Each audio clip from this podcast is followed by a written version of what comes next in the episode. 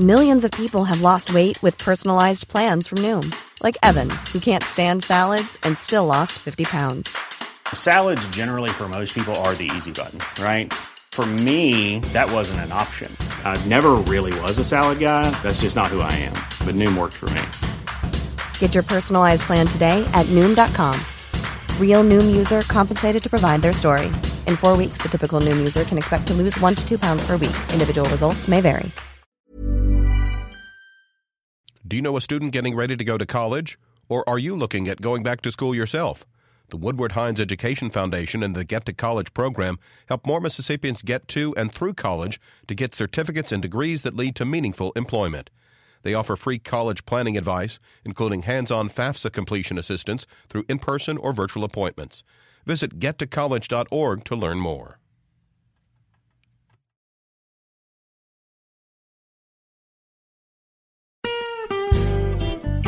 Hi, this is Karen Brown. Thanks for checking out the Mississippi Edition podcast. If you like what you hear, click subscribe, hit like, or leave us a comment if your app has that feature. Then find other MPB podcasts by searching MPB Think Radio on your favorite podcasting platform. Thanks.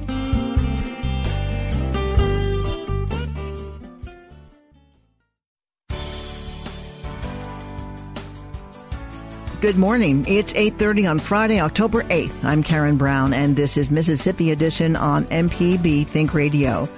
On today's show, drug maker Pfizer moves to vaccinate kids as young as 5 against COVID-19. Then customs inspectors make a surprising discovery in Gulfport. And we conclude our series on diabetes in Mississippi. This is Mississippi Edition on MPB Think Radio.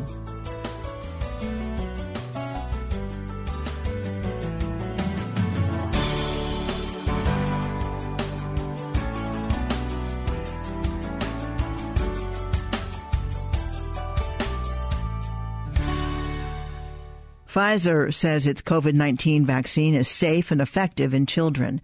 Yesterday, the drug maker formally asked the FDA to authorize the shot for kids between the ages of 5 and 11. Dr. Anita Henderson is the president of the Mississippi chapter of the American Academy of Pediatrics. She speaks with Kobee Vance. We have a lot of parents out there who have been waiting for this day and are looking forward to getting their children vaccinated. We know that um, the FDA advisory committee is set to meet on October 26th to discuss this Pfizer vaccine. And so we are anxiously awaiting the results of that independent committee's recommendation. And then we will move forward. But we already have patients who are putting themselves on our waiting list and asking to be called the minute that vaccine is available.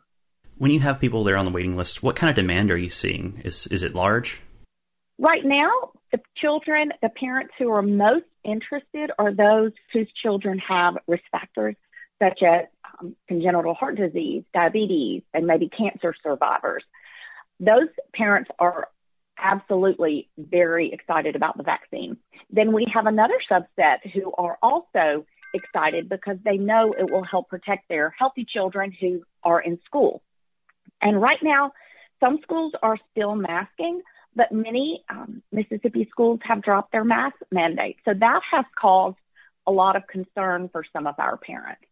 So the demand is mixed right now, but our message to pediatricians, to parents, is to go ahead and get those parents and children signed up on wait lists so that when the vaccine is available, when we have it in our offices, we can call them and immediately get them in quickly to get their children vaccinated. From what you've heard, does it sound like it's safe for this age group? What we have heard from Pfizer is that the side effect profile is very similar to the side effect profile for the ages 12 and up. And also, we have heard that the immunity, the antibody titers and levels are good one month after that second shot. So we have not seen all of the data, but what they are saying so far is that the safety profile looks very similar to the older ages. Now, where can parents contact to try to get on one of those waiting lists like you were mentioning earlier? Parents can call their pediatricians, they can call their family practice doctors um, to see if they are giving the Pfizer vaccine. And if so, go ahead and put their name on a wait list. Pharmacies will not be giving vaccines down to the age of five here in Mississippi. So those children will need to either go to their pediatrician, their family practice doctor, or the health department will also be giving vaccines down to the age of five. And just a reminder for parents who may not know this, this vaccine is actually one third of the dose of the adult vaccine. So the Pfizer vaccine that we are looking at for ages 5 to 11 is 10 micrograms compared to the uh, 12 and up dose, which is 30 micrograms. In terms of transmission right now, what are you seeing in your field and what would be your advice to parents who are in districts where they don't no longer require masks in schools? We have, thankfully, in the last few weeks, seen a drop in COVID cases in adults and in children. But we are concerned with schools who are lifting their mask mandates about the possibility of a resurgence. So our message to parents is if your child is 12 and up, get them vaccinated. Get all the adults around your children who are eligible vaccinated because that will help to protect all your children. Talk to your school boards, talk to your school districts about your concerns about lifting mask mandates within your school district. And then, of course, we still recommend masks in the indoor setting for all children within the schools to help prevent the transmission of COVID. We also are seeing more children who are now going to start having to quarantine again because those schools who have lifted mask mandates are going to have more kids who are going to have to stay home, quarantine, and get checked for COVID. So these are the things we're trying to avoid by getting our kids vaccinated and by continuing masks within the schools. Last year, there was a very low rate of flu in schools because of masks. Do you anticipate things being different this year? That's definitely something we're com- concerned about. The twin demic is what they're calling it. We've already started to see some circulating influenza within Mississippi through the surveillance system. So we know that we are going to have more flu this year compared to last year just because all those safety mitigation measures have been lifted. So that's why we're really encouraging parents to get themselves and their children vaccin- vaccinated against flu right now because it is available for all children ages six months and above. Dr. Henderson, is there anything else we haven't touched on that you'd like to share with Mississippians? I would just like to remind them that um, our children are important. Even though their death rate is much lower than adults, we really want to protect all of them. Um, we, when my children were young, there was a sign in our neighborhood that said, We have many children, but none to spare. Please drive slowly. That is our message to parents, to school boards, to pediatricians, to anyone out there who is advocating and um, making decisions on kids that we need to do everything we can to protect every child out there. Um, and this uh, vaccine that may be become may become available would be another tool in our toolkit. That did remind me of one last thing I wanted to ask before I let you go. When it comes to long COVID or you know post COVID symptoms, you know what are you seeing in children? The Children's Hospital of Mississippi actually is seeing quite a few children. Um, they actually have a, a clinic, um, multi-system inflammatory syndrome clinic with a multidisciplinary team of infectious disease, cardiologists, rheumatologists, and neurologists just to take care of those kids with MIS-C.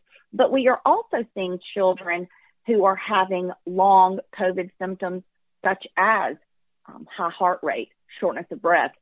They are not able to taste or smell even months past their COVID diagnosis. So we are seeing that in children. Um, and that is something that is concerning in the long run. That's, again, why we want to prevent COVID in kids. Coming up, a novel find in a shipment of Costa Rican pineapples. This is Mississippi Edition on MPB Think Radio. This podcast is a local production of Mississippi Public Broadcasting and depends on the support of listeners like you.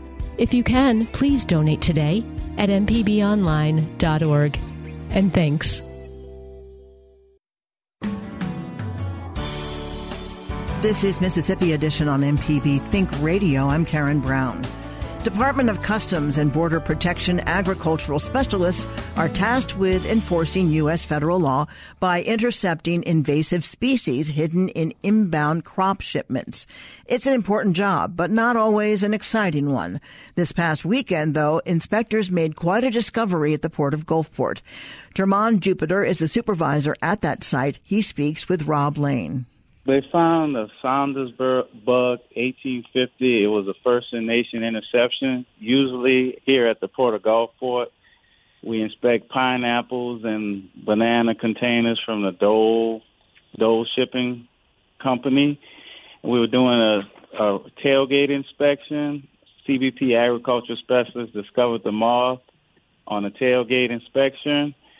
He then intercepted it, turned it into the turn it into USDA for identification, and it was the first in the United States interception.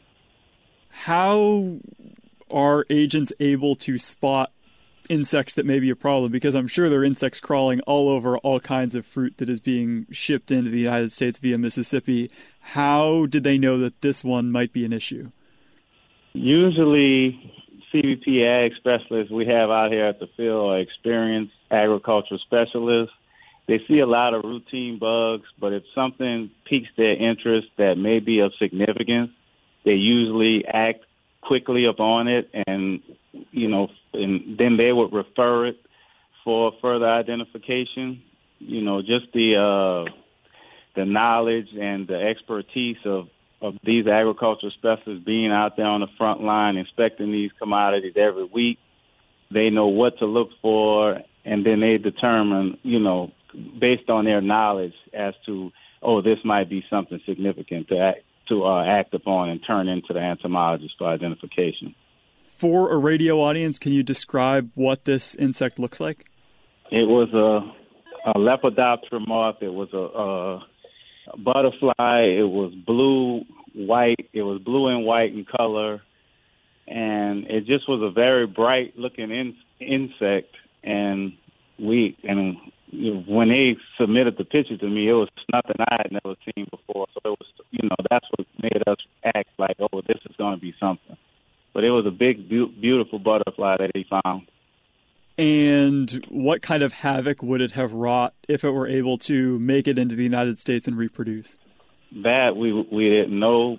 We really don't know. But the best example would be an Asian gypsy moth, which are prevalent in, through uh, coming through like ships and boats that come come from China into like the Pacific Northwest. We have a whole Asian gypsy moth season uh, dedicated to making to finding those bugs. If they get in, they will destroy our agricultural timber and forests, doing damage to those forests and our agricultural products. That would be the best example of uh, damage to to uh, uh, ag, you know U.S. agriculture would be the Asian gypsy moth. With this being the first in nation, you know, it really, really doesn't don't know what what the damage would be. That's why it was like. That's why it was that it was important for us to give the carrier the option to fumigate or re-export the commodity, the bug, the commodity, because if it had got out, we don't know what kind of damage this bug would have done how frequently is a first in the nation animal intercepted? Is this a pretty regular occurrence or is it more extraordinary? Uh, in my career here, I've been here 15 years. This might have happened in on I can only speak for the Gulf Coast here and this port maybe three times. In the last First in Nation, it might have been like 2010, 2011, but we had have, had a, a first in state, the state of Mississippi, a couple of months ago. Those those are significant also. Like if you find a an interception that's first in your state, but nation is is is, is way is more is bigger is a bigger. Uh, bigger accomplishment, but you know, not gotcha. it's a big deal. yeah, yeah, it's a big deal. Yeah, um, it's never been discovered in the United States, so that's that's big.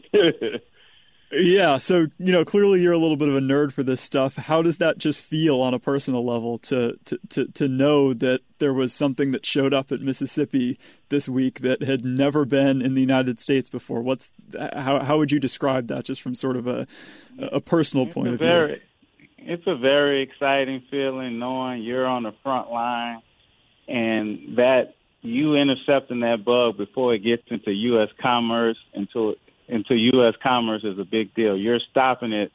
You're the first line intercepting, making sure anything that comes in, you're if you find it, it and it's actionable, it will be rejected. It won't affect American agriculture.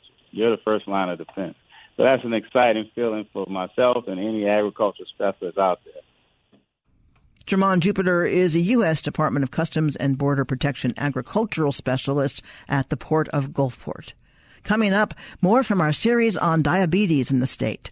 This is Mississippi Edition on MPB Think Radio. A contractor ever tell you the price of something and it sounds so high you think, eh, maybe I'll try it myself. Some jobs just aren't that difficult, and yes, you can do it. If you want to find out how to do those things, listen to Fix It 101, podcast everywhere. This is Mississippi Edition. I'm Karen Brown.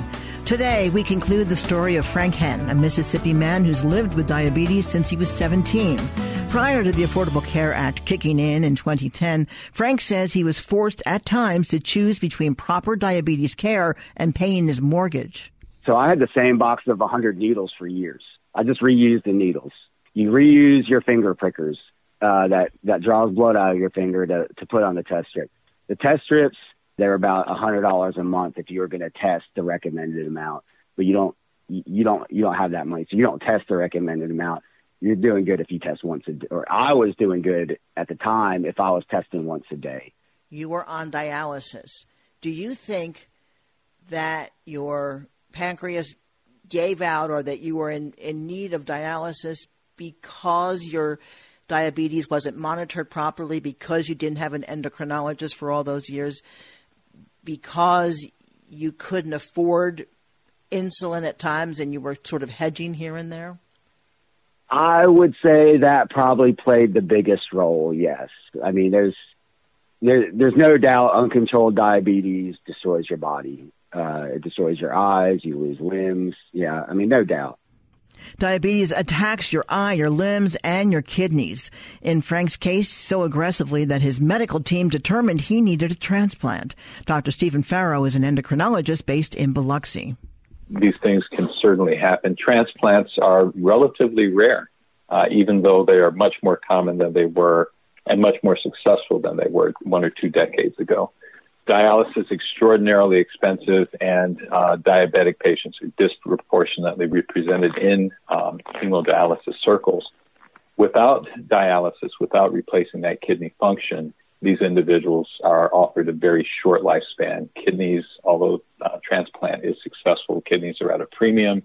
You are faced with potentially a lifespan's commitment to immunosuppressive drugs, which make it more likely for you to develop infections potentially even cancers. So even though transplant is infinitely preferable to a life on a hemodialysis machine, it is not free of complication. And it's, this is again an extremely expensive procedure. Serious stuff, but by all accounts, Frank Henn's transplant was a success. He underwent the procedure in January of this year. I still have type 1 diabetes.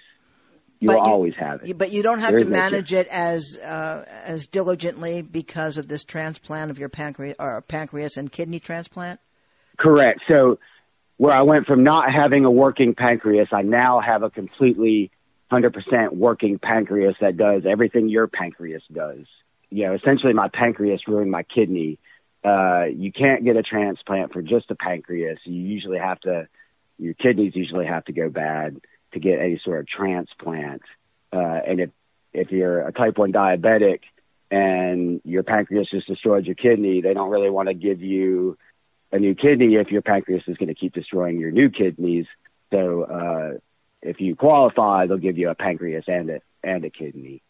And yeah, so that happened to me in January, and I haven't I haven't counted the step, I haven't counted the carbohydrate, uh, I haven't uh, woke up in the middle of the night with my wife trying to jump apple juice down my throat or, you know, uh, haven't woken up the paramedics or anything. I mean, it's, uh, it, it is like being cured of, of diabetes. I definitely feel better than I have in 30 years. Just the, the weight of constantly thinking about your diabetes. You know, you might, you might not think you're thinking about your diabetes, but every decision you make throughout your day is because of your diabetes. Like every single decision, and every single decision affects your diabetes, and every single decision will keep you alive till the next decision or kill you before the next decision. And that is such a giant weight that's on you. And it's, it's even exacerbated more by, you know, if your blood sugar isn't in check and it's fluctuating for a day or two because whatever reason, it just feels like it, you know, there's, there's not always rhymes or reasons for your, your blood sugar doing what it does. And so you might have a bad couple of days, but you still got to go to work because you still have to pay for your insurance and still have to get your insulin. You can't take a sick day because your blood sugar's been messed up for three days. So you end up going to work, having mood swings, taking it out on your coworkers, taking it out on your friends, taking it out on your family. Eliminating all those little things from my life is just so gigantic. Like I can breathe, I can enjoy things. I don't have to get worked up about anything. I don't have to interrupt every single thing I'm doing to go mess with my diabetes. that I can't even describe how much easier it is to live life that way. Of course, a happy ending to Frank's story doesn't negate the fact that about one in seven Mississippians are still in the trenches fighting a life and death battle against, in the majority of cases, type 2 diabetes.